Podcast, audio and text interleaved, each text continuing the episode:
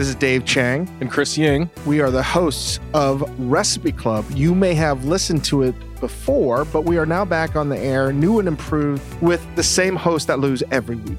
I still don't know what the rules are because they've changed as well. Chris, can you give a quick rundown? Every week, we debate the best way to cook the things you want to eat. We take a user, listener submitted recipe and we all cook it with our friends Priya Krishna, Rachel Khong, Bryan Ford, and Jon deBary. And then we talk about what went right and what went wrong. No, I actually really don't want to do this podcast. and they are hardly our friends, they are enemies. They are enemies. It's Dave's civil disobedience. If you want to see Dave Chang in an act of civil disobedience, tune into Recipe Club where he will not follow the recipe. I'm contractually obligated to make this podcast. but I'm here to have a good time. So listen to Recipe Club every week on the Ringer Podcast Network. This episode is brought to you by eBay Authenticity Guarantee. You'll know real when you get it. It'll say eBay Authenticity Guarantee, and you'll feel it. Maybe it's a head turning handbag, a watch that says it all, jewelry that makes you look like the gem. Sneakers and streetwear so fresh, every step feels fly. When it comes to style and luxury, eBay gets it. They're making sure the things you love are checked by experts. Not just any experts, specialized experts, real people who love this stuff, with real hands on authentication experience. So when you see that shiny blue checkmark that says Authenticity Guarantee, shop with confidence. Every inch, stitch, sole, and logo is verified authentic through a detailed inspection. That's how you know that eBay's got your back. Because when you finally step into those sneakers, put on that watch, get your real gold glow up, swing that handbag over your shoulder, or step out in that streetwear, you'll realize that feeling is unlike any other. With eBay Authenticity Guarantee, you can trust that feeling of real is always in reach. Ensure your next purchase is the real deal. Visit eBay.com for terms. This episode is supported by FX's Clipped, the scandalous story of the 2014 Clippers owner's racist remarks captured on tape and heard around the world. The series charts the tape's impact on a dysfunctional basketball organization striving to win against their reputation as the most cursed team in the league. Starring Laurence Fishburne, Jacki Weaver, Cleopatra Coleman, and Ed O'Neill. FX is clipped, streaming June 4th, only on Hulu.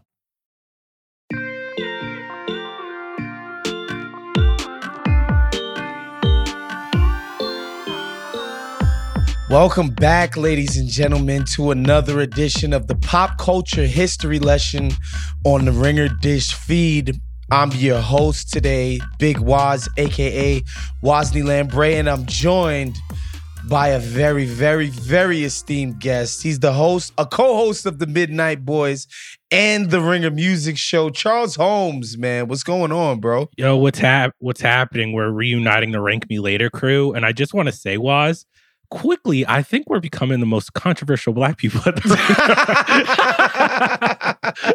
Be here to talk about another controversial black Yes, yes, yes. I, I, I see you pissing Marvel people off basically on a daily basis. Uh, I just saw that you you called mac and cheese an overrated food. Like you, you, you, you're doing a lot.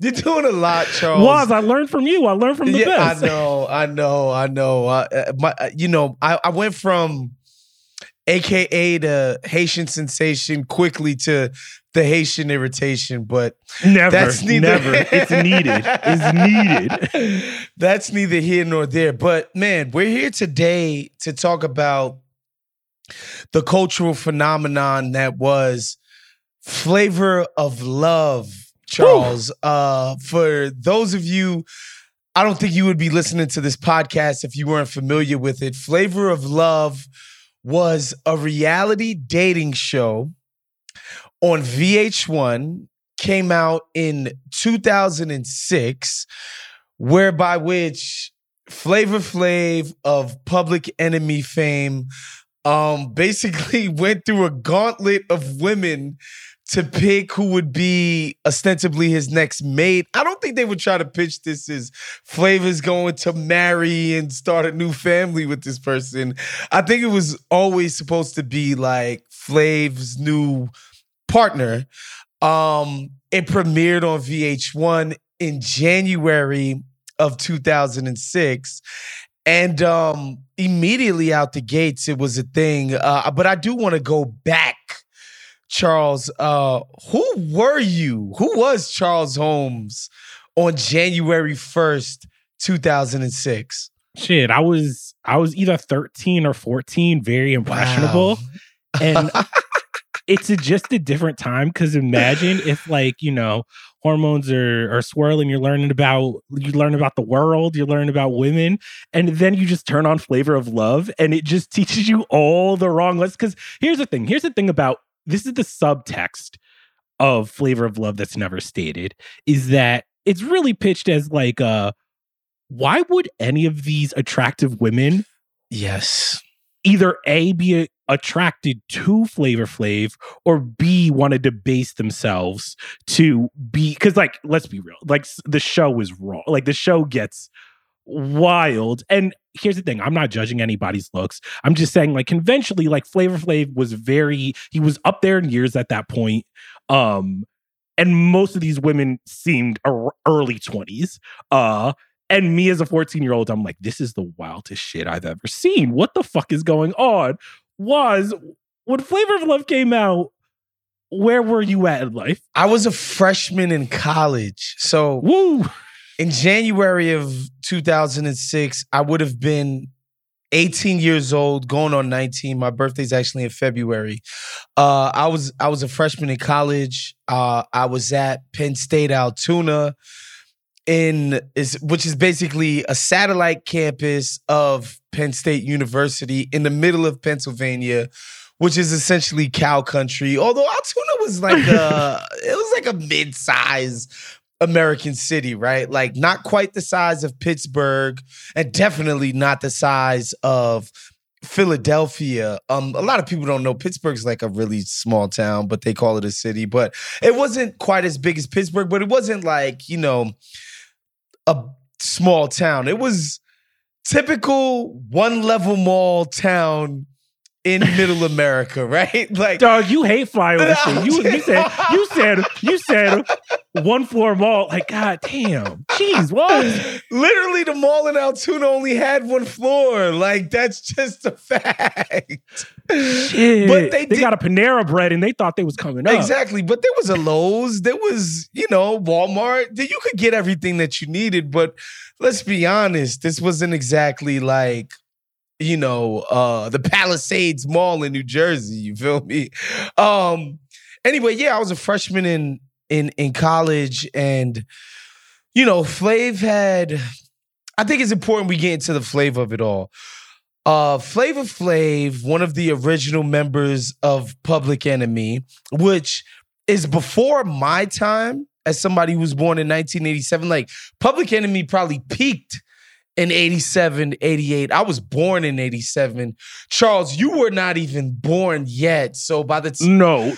To be clear, like I knew that Flavor Flav was like a legend. Like my parents were almost kind of disgusted at Flavor of Love because they like you knew who he was. Like you Yeah. knew what Chuck D and Public Enemy had done for the culture. And like Flavor of Love was not his first time on reality TV. He had done the Surreal Life on VH1, which was basically where they kind of get these these cultural figures that are like past their prime and they put them in a house. It's like the real world. Real but with world, yeah, but with washed up celebrities. Yeah. and then he has he has uh, another show with Brigitte Nielsen, who we met on the Surreal Life, where they like go into their fucked up like relationship, and it's just kind of weird. So by the time you get to Flavor of Love, Flavor Flav has kind of burned through a lot of the goodwill that he built up in Public Enemy, and is now firmly a reality star. And and we gotta we have to address the Flav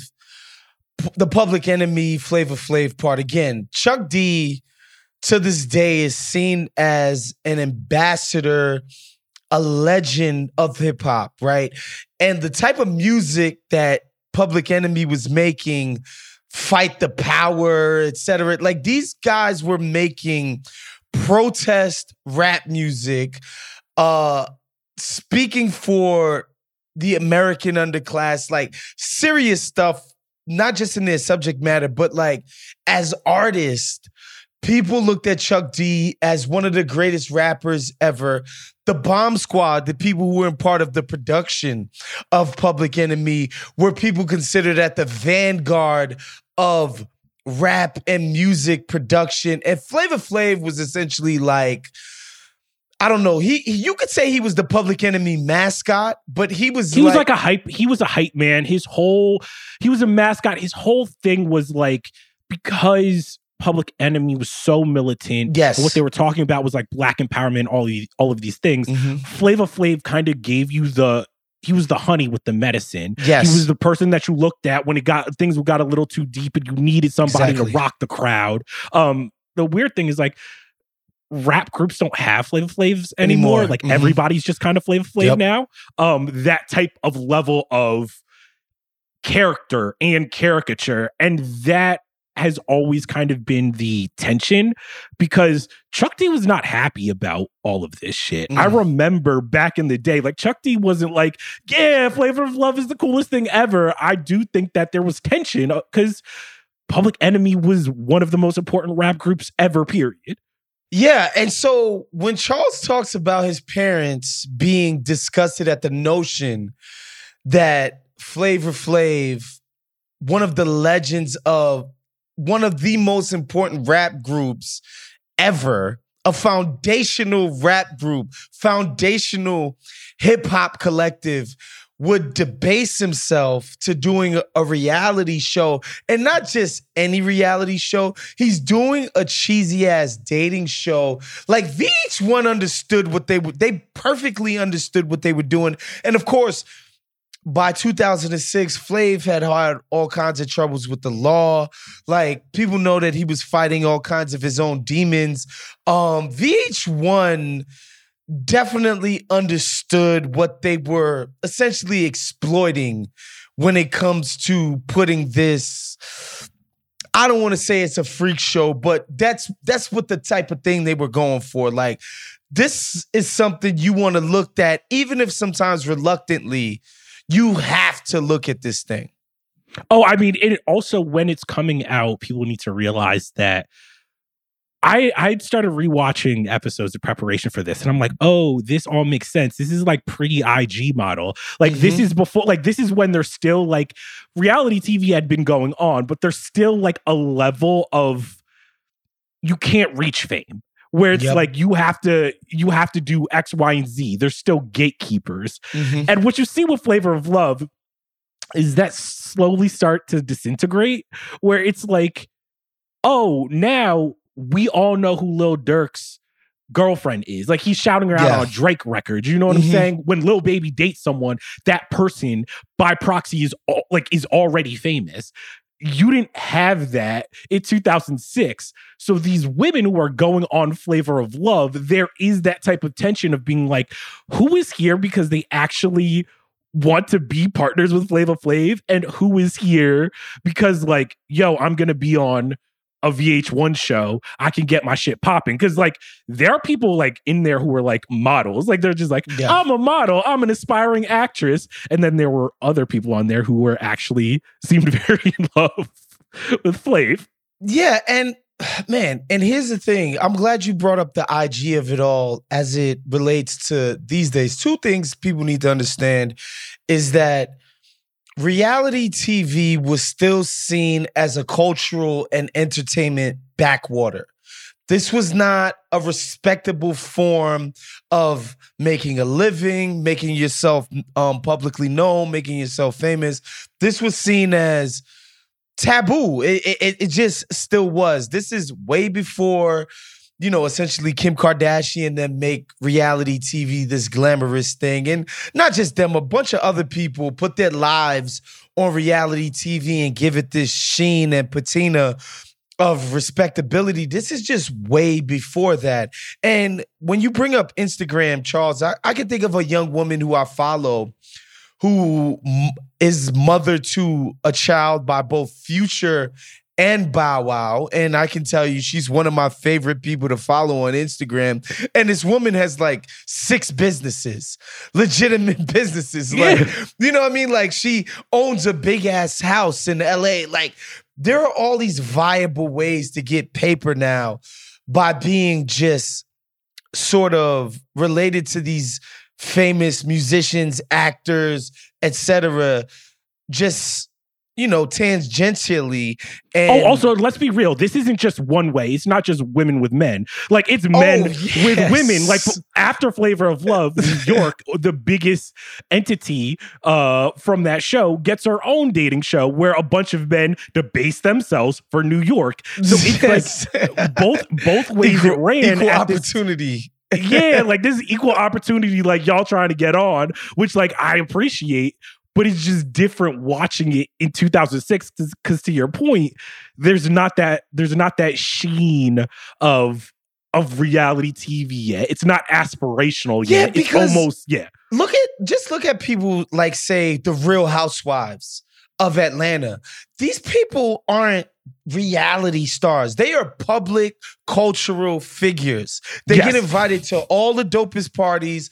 No celebrity would ever be like, "Oh, I can't be uh, seen with uh, you know, NeNe Leakes or something like no, she's one of them. Straight up. That's the paradigm now, which that just was not the case back in 2000. I mean, Kim Kardashian is like rubbing shoulders with the president. Like that's how far in terms of like in 2006 when people were like, shit, reality shows are the worst to now like Kim Kardashian's like, I'm gonna free a bunch of people from Kim prison. Kardashian, yes. She freed people from prison by getting the sitting president of the United States to sign a pardon. Like, that's just something that's just unfathomable to think of back in 2006. But I do want to run down, you know, some of your favorite characters. Of course, we know New York, who New York, Tiffany Pollard, aka New York. Um, I think I believe she's from Westchester County, New York, by the way, which is it's one of those nerdy New York things where it's like you name yourself New York, but you're you're not even from Well, one of the well, let's, before we go down the list, let's let's for those that have forgotten. Flav names these women in one of the most problematic scenes I've I've ever seen. I was rewatching it, the first episode, and like all of the women have real names, and he decides that he's gonna rename them. So like he he writes on a like "Hello, my name is" sticker, and he's basically like feeling up these women's bodies as he's placing the stickers on them, and like he's giving them the just the the most just wild names. Like some of them, like New York is fine. One is called, I think, like Miss Latin. Another one is called Oyster uh, as an aphrodisiac. Like one, I forget what her name is, but he makes her like turn around and he slaps the sticker on her butt. And I'm like, dog, this is like, imagine this shit happening in 2021. And it's like you're rewatching this stuff and be like, oh shit, like this was this was reality TV. This was Jerry Springer level, like, nah, fuck this. We're gonna get gritty. Some of the names though are like were wild. I just oof. Wasn't there? A, what was some of the names? Please, was it? Was there a Boots there was there? boots, there was pumpkin, there was pumpkin. pumpkin? The uh, white, girl. girl. with uh with blonde hair. There was Hoops, who was like I fell in love with. Uh dated Mhm. Shaquille O'Neal, won the Mhm. first season. Uh Georgia. Shit, there was wild names. Like there, and there was one point in the first season, the first episode, where like this white girl comes up and like Flav like legit can't think of a name because there's just nothing he can grab on culturally to debase her. So it's just like he forgets a name, and I'm just like, this is. I- I feel bad for everyone involved in this. This makes me feel bad watching this.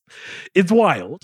and in typical reality form um how these first of all this is the flavor of love is basically loosely based off of the bachelor right which is an abc product where you get always get these like white collar pmc folks res- like respectable professional class Americans, right? Like aspirational Americans looking for love. And you know at the end of the episode the woman gets a rose and it's like it's nice you know? And and I don't mean nice in the pejorative sense. I mean nice like your grandmother to you know a first grader could be watching The Bachelor and it's fairly pretty innocent what's going on. And at the end of the episode, the lady gets a rose from the gentleman and they get to stay on and fight another day for his love and affection. On Flavor of Love, they had these women doing these crude exercises and activities, and how and that's how they decided they would weed them out. And they don't And get roses, they get clocks. They, get, clo- clocks. they get clocks. He says if if he doesn't pick a woman, he says your time is up.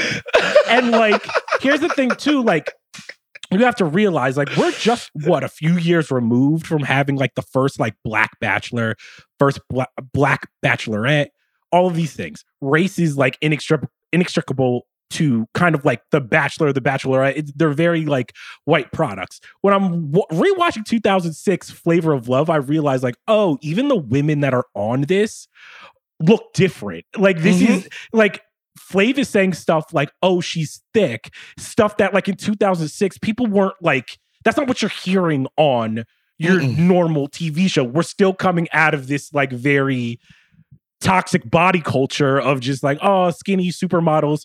And what flavor of love is kind of transformational in doing is he's like picking women who would end up becoming the people you see on Instagram, you would see in rap videos. It, it- I was kind of like, I'm not saying that this is like a great show in how it presents women in a lot of lights, but in terms of like the type of women that they were uh, getting on the show, I was like, oh wow, this was kind of ahead of its time because I guarantee you, The Bachelor was not doing this shit. This episode is brought to you by eBay Authenticity Guarantee. You'll know real when you get it. It'll say eBay Authenticity Guarantee, and you'll feel it. Maybe it's a head turning handbag, a watch that says it all, jewelry that makes you look like the gem. Sneakers and streetwear so fresh, every step feels fly. When it comes to style and luxury, eBay gets it. They're making sure the things you love are checked by experts. Not just any experts, specialized experts, real people who love this stuff, with real hands on authentication experience. So when you see that shiny blue checkmark that says Authenticity Guarantee, shop with confidence. Every inch, stitch, sole, and logo is verified authentic through a detailed inspection. That's how you know that eBay's got your back. Because when you finally step into those sneakers, put on that watch, get your real gold glow up, swing that handbag over your shoulder, or step out in that streetwear, you'll realize that feeling is unlike any other. With eBay Authenticity Guarantee, you can trust that feeling of real is always in reach. Ensure your next purchase is the real deal. Visit eBay.com for terms. This episode is brought to you by Cars.com. When you add your car to your garage on Cars.com, you'll unlock access to real time insights into how much your car is worth. Plus, view its historical and projected value to decide when to sell. So, when the time is right, you can secure an instant offer from a local dealership or sell it yourself on Cars.com. Start tracking your car's value with your garage on Cars.com. This episode is brought to you by Jiffy Lube. Cars can be a big investment, so it's important to take care of them. I once got a car that I started out with 25,000 miles on. I got it to over 200,000 miles because I took care of it. You know how you take care of a car? You take care of the maintenance, the oil, the brakes, all that stuff. And if you don't, you can have a car just completely fall apart. When your car needs maintenance, head to Jiffy Lube. They provide automotive excellence at speed. Get your oil change, brakes checked, tons of other multi care services. It's all done by expertly trained technicians who actually care about taking care of you and your car. Jiffy Lube, car more. To find coupons and start an instant online estimate, visit jiffylube.com. I want to talk about the VH1 of it all because again, I'm way more washed up than you, Charles. So I remember when VH1 was the alternative music video channel to MTV, and they VH1 was they would play like Lenny Kravitz. They would play like stuff like "You gotta be cool, you gotta be bad, you gotta be." That's the kind of music that VH1 would play. Like they're not playing Limp Bizkit. They're certainly, certainly not gonna play any rap music. It was like the nice alternative, adult contemporary channel. It was MTV was for the youth, VH1 was for the grown and sexy. Hmm. VH1 wasn't even playing stuff like a Dru Hill or a Jodeci. Like that wasn't happening. VH1 is going to play some, they might give you some Maxwell. They might give you some Jody Watley. That's that's about as black as they was going to get. That's how I know you older than me because my VH1 was different. Like my VH1 was like, oh, they totally are leaning into being ain't shit. Just like the Yes. type of like this That's is what I'm when trying to tell you. I love 70s, 80s, 90s. You got the surreal life. You got Mhm. flavor of love. You got everybody got a love competition. There's rock of love. There is basically if they can make and it was equal opportunity, we're gonna make you look bad. They're gonna make black people look bad. They're gonna make women look bad. They're gonna like make white people look bad. They'll put white Yeah. trash up there. It don't matter. If they can make you look bad, they will do it. and again, and it's important. Like these days, loving hip hop and basketball wives and whatever, the whole Mona Scott empire, like that's all just par for the course, right? Um, but when I was coming up, I'm telling you, the most lily white, non-threatening music that could possibly be played. Like if you was gonna be black on VH1, you had to be Brian McKnight. You Yeah. had to be back at one. You could not just be just a normal black person. Not to say that Brian McKnight was normal, but back at one was like you knew they was gonna be playing that at the Dairy Queen, 100%. Whereas like some of the other stuff around that that was contemporary of that time would not be played on VH1, would not be programmed. And the reason why it's important, the finale of Flavor of Love, season one, where this guy picked hoops, got nearly 6 million viewers, dude. There are NBA games on national TV that don't do 6 million views today. So oh, a hit. the idea that a cable show, a dating show by a washed up dude who wasn't even a rapper, he was a hype man in a rap crew, could get that many eyeballs. This thing was a smashing success. Everybody who I know, we were having Flavor of Love viewing parties in college. I'm talking about you getting a keg of Natty Light or Busch Light or any of the god awful beer we were drinking those days. And you're literally inviting people over, and we're having a flavor of love watch party. This thing was a runaway success, Charles. Can I can I read you a quote that is very problematic from the co-creator Michael Cronin? Yes, please. He said it is in 2014 from Vulture. One of the biggest questions you always get is, well, come on, could they really be into Flavor Flav? Always the answer to the question, were they really that into him? Is yes. When you take a group of people, take them away from their home, take away their cell phones and television, and their phone calls are bugged, and there's this one guy who shows up and decides whether you'll get to eat a nice dinner tonight or whether you're going to be in a limo with him. It's like Stockholm syndrome, and they become very quickly caught up in it. You'll you'll actually even see that when somebody gets eliminated from one of these shows, they kind of snap out of it very quickly. Like they suddenly realize, what was I thinking? Like, like this is like the level of like debase trash. Like this man was saying that shit. Like, yeah, man, I can't believe.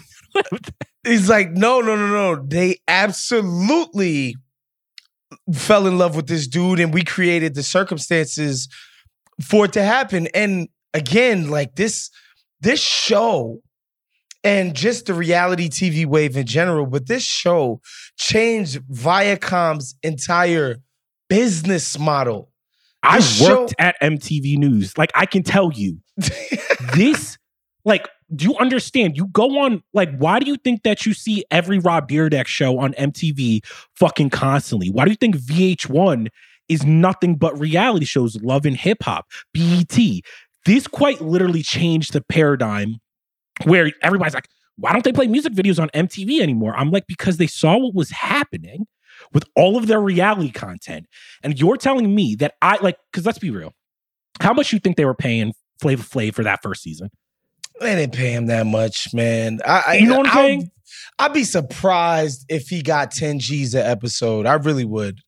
But imagine in in advertising how Yeah. much that show made for them versus how much it cost. Because like rewatching it, I remember as a, as a kid, I was like, oh yeah, they were in this mansion. It was nice. That shit wasn't no. That shit was bad. Or like I'm like, dog, I could buy that right now. I could go to Atlanta and buy that same house right now. Like, and a lot of these women were just like, man, I ain't never stayed in a place this nice. And I'm just like, oh, like I, I it makes me sad. Like I was just like, what? Oh man, like one thing I will say was I I, I was rewatching some of this. Do you realize how problematic that first season is? Like I- what white women were come like white women like in the first couple of episodes like will get eliminated be like damn I can't believe he chose some of those ghetto bitches. And I'm like, what the whoa, whoa, whoa, whoa, whoa, whoa, whoa, whoa. What the fuck? Like people like there'll be people like, man, I can't believe that he chose someone who's who's that fat. And I'm like, wait, what the fuck? Like, what is happening? Like, that is every single minute of flavor of love. They're body shaming people. Like white women are calling people ghetto, saying people are poor, they don't got manners and shit. People are spitting on each other. Watching it in 2020 vision, I'm just like, this is shit that would never fly. Would ne- like I was almost a little bit like, I gotta turn this off, man. I can't. but at the same time, it has its roots in stuff that was popular in American culture years before, stuff like the Jerry Springer show. Like, this is absolutely a branch off the tree of Jerry Springer where you're getting, again, like, these are not a bunch of people who graduated from Stanford and then went into the professional field and said, I want to be in a, I want to try to date Flavor Flav someday. Like, no, like they know they're drafting from, you know, the American working class. Like folks who are just like, I don't care what I'm on TV for.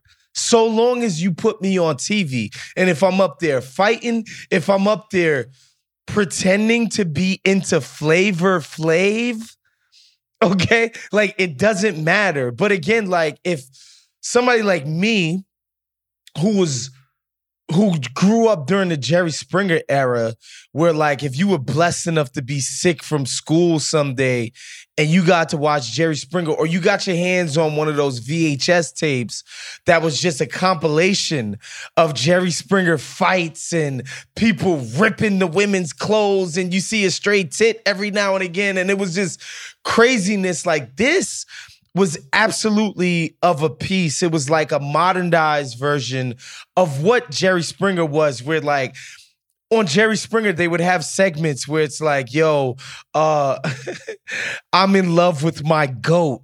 Right. And you know, the, the the dude would bring his girlfriend and say, I don't want to, he would announce to his girl on Jerry Springer that he didn't want to be with her no more because he loved his goat, or I'm sleeping with your cousin, or I'm, you know, I cheated with you with on you with your father.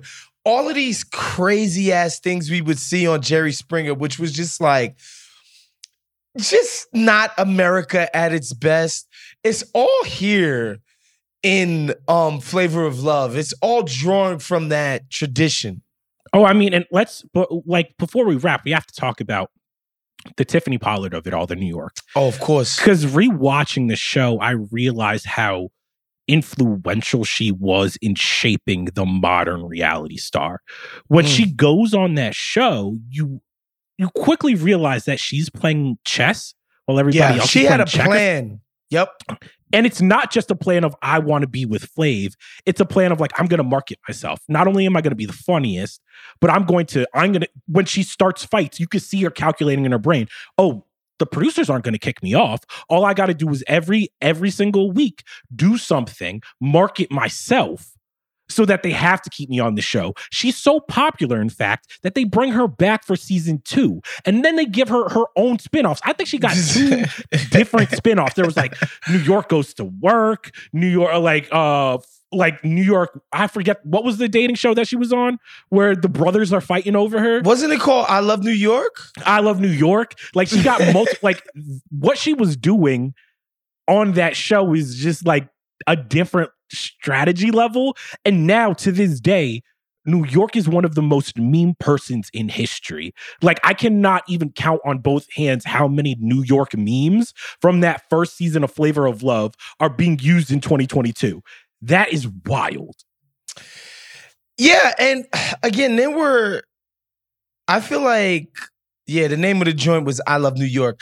I feel like the so the crowd from say Real World, right, or even Jersey Shore, which again another antecedent of Flavor of Love, like all of those guys and girls, they understood that there was kind of uh a reality TV star sort of gravy train, if you will, where you could do club appearances, bar appearances, the the like reality TV circuit.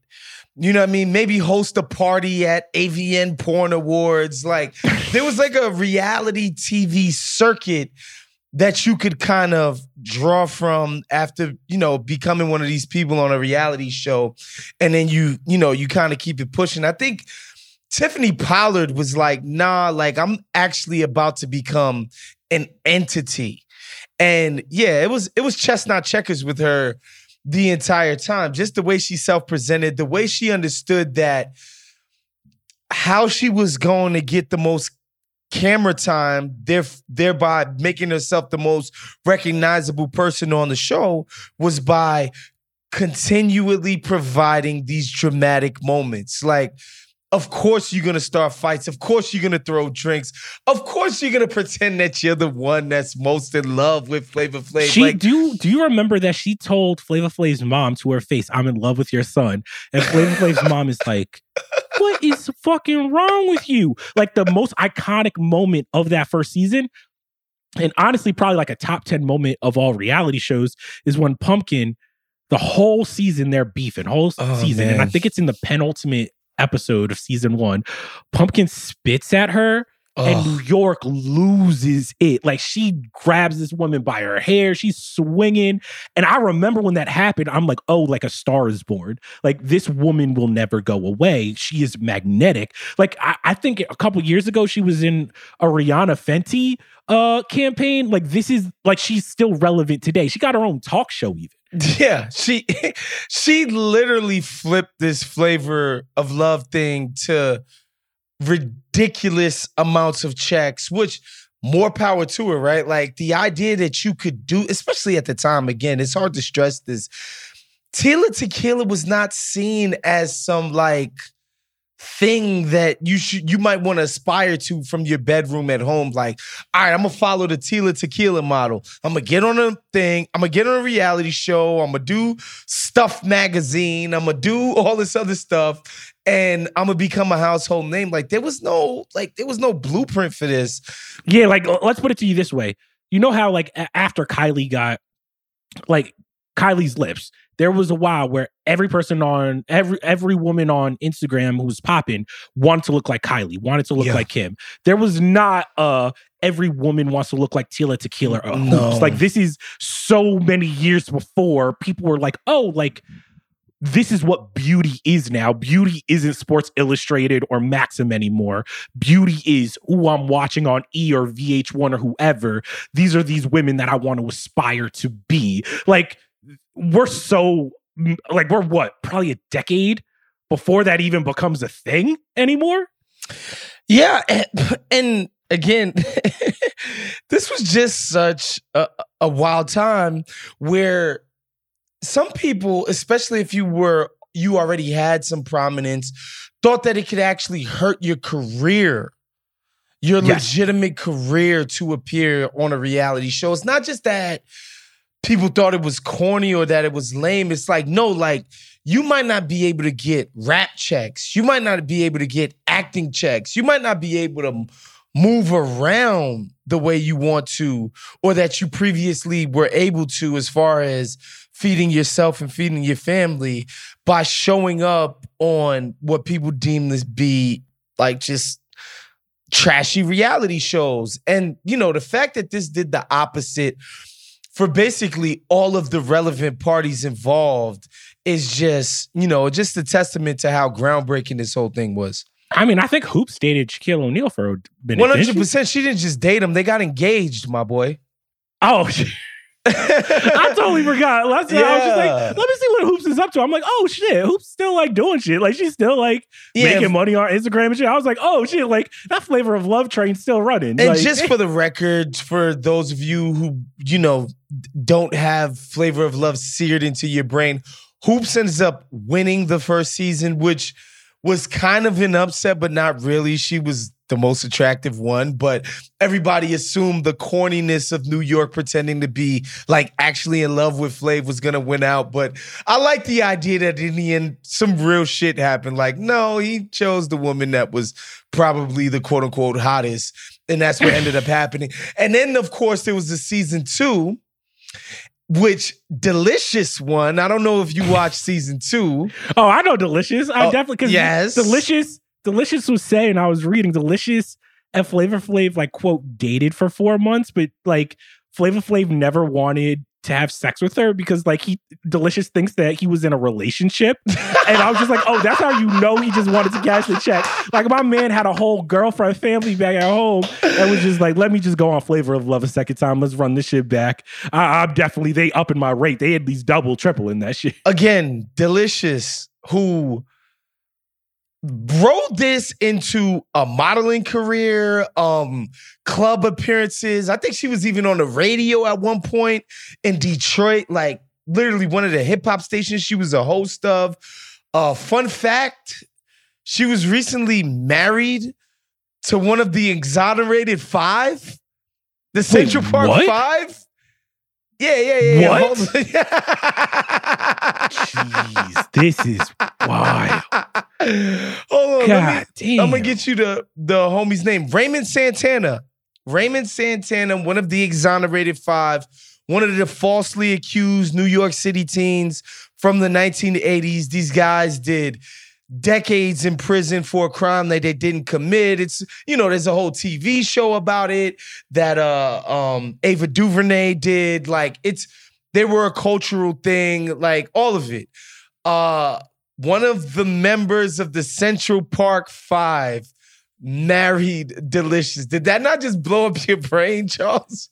I like now I'm just trying to connect the dots. Like, how do you like how do they meet? Like what circles are they running into where like delicious Wait, what? I mean, All that's right. that's not hard to understand. Delicious is a cultural figure.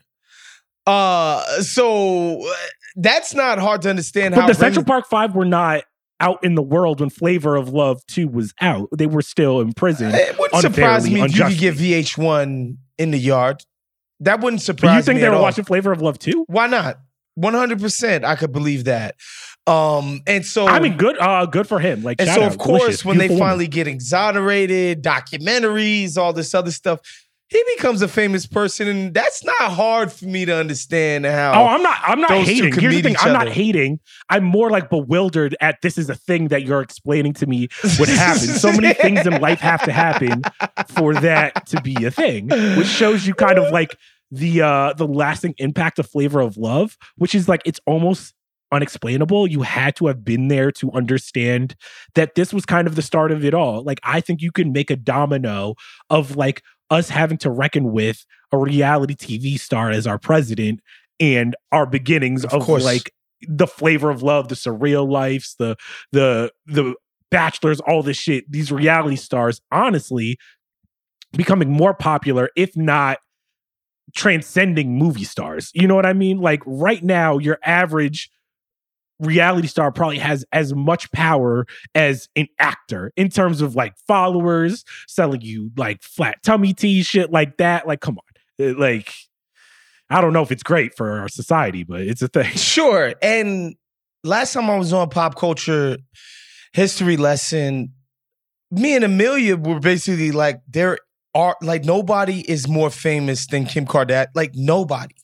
Right? No. Like no American public figure outside of perhaps Barack Obama is like can say like, yo, I'm more famous than Kim Kardashian is, right? And obviously her and her family took the reality stuff to the stratosphere, but surreal life, flavor of love, simple life, all of those things. These these shows planted the seeds for what would become the quote unquote unscripted or reality sort of explosion where nobody even blinks an eye at the idea of a show like couples therapy or any of the crazy shows that we have nowadays.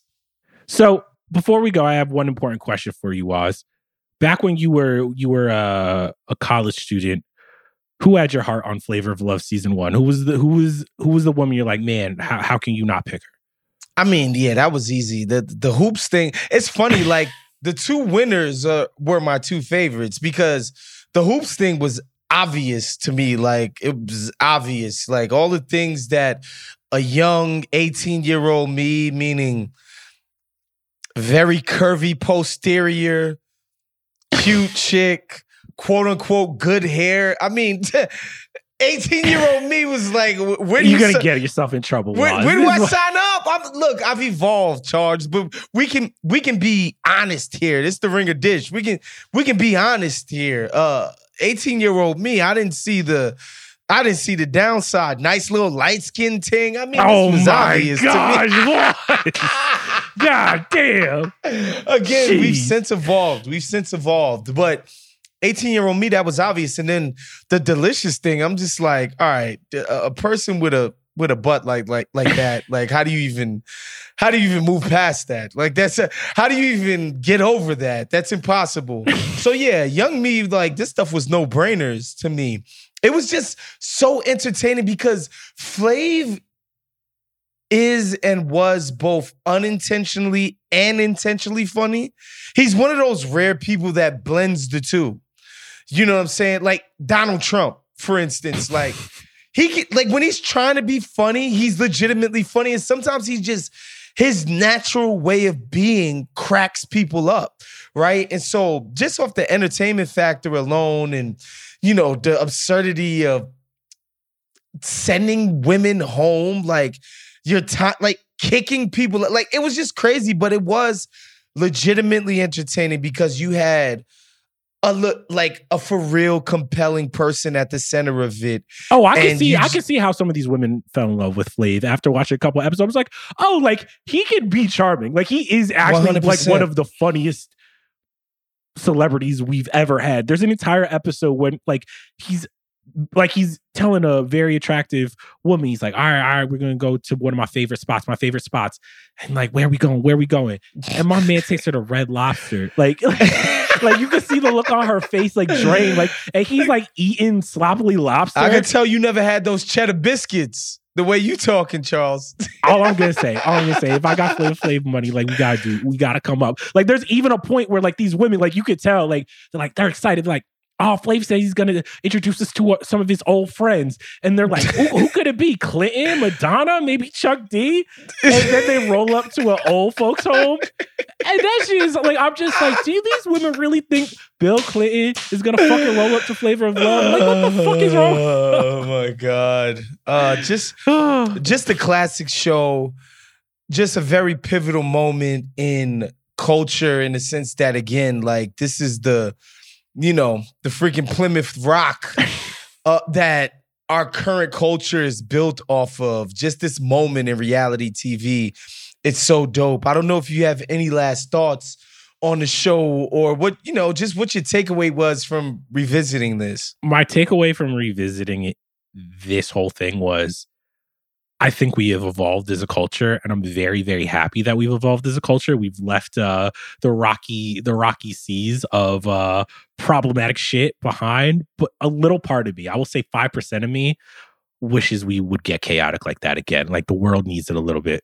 Like That's literally what I was just about to say. Evolution is great and it's necessary and it's needed, but being primitive was so much more fun. I, I can't lie, man.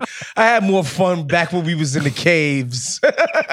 yeah, like rewatching it, part of me is like, most of me is like, oh God, I'm cringing. But part of me is like, damn, they don't make reality TV like that. They don't build them like this. No, legitimate, legitimate. Well, that was our show, ladies and gentlemen. That was pop culture history lesson here on the Ringer Dish. Of course, Charles Holmes, the Midnight Boys, of course, Ringer Music Show. Uh, check me out on the Ringer NBA show, Weekends with Waz, and group chat with Justin Verrier and Rob Mahoney. And make sure you're subscribed to the Ringer Dish feed. Be on the lookout for this. We're rolling out a bunch of these. I think we got some really cool stuff coming down the pike. Um, I've taken a peek at some of our future episodes, so be on the lookout for that. We'll see you guys next time. Peace. Peace.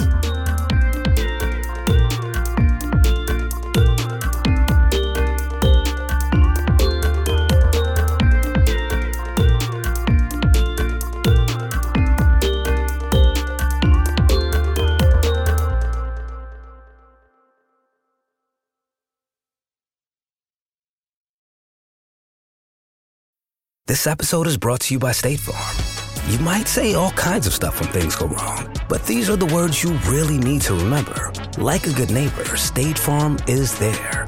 They've got options to fit your unique insurance needs, meaning you can talk to your agent to choose the coverage you need, have coverage options to protect the things you value most. File a claim right on the State Farm mobile app and even reach a real person when you need to talk to someone. Like a good neighbor, State Farm is there.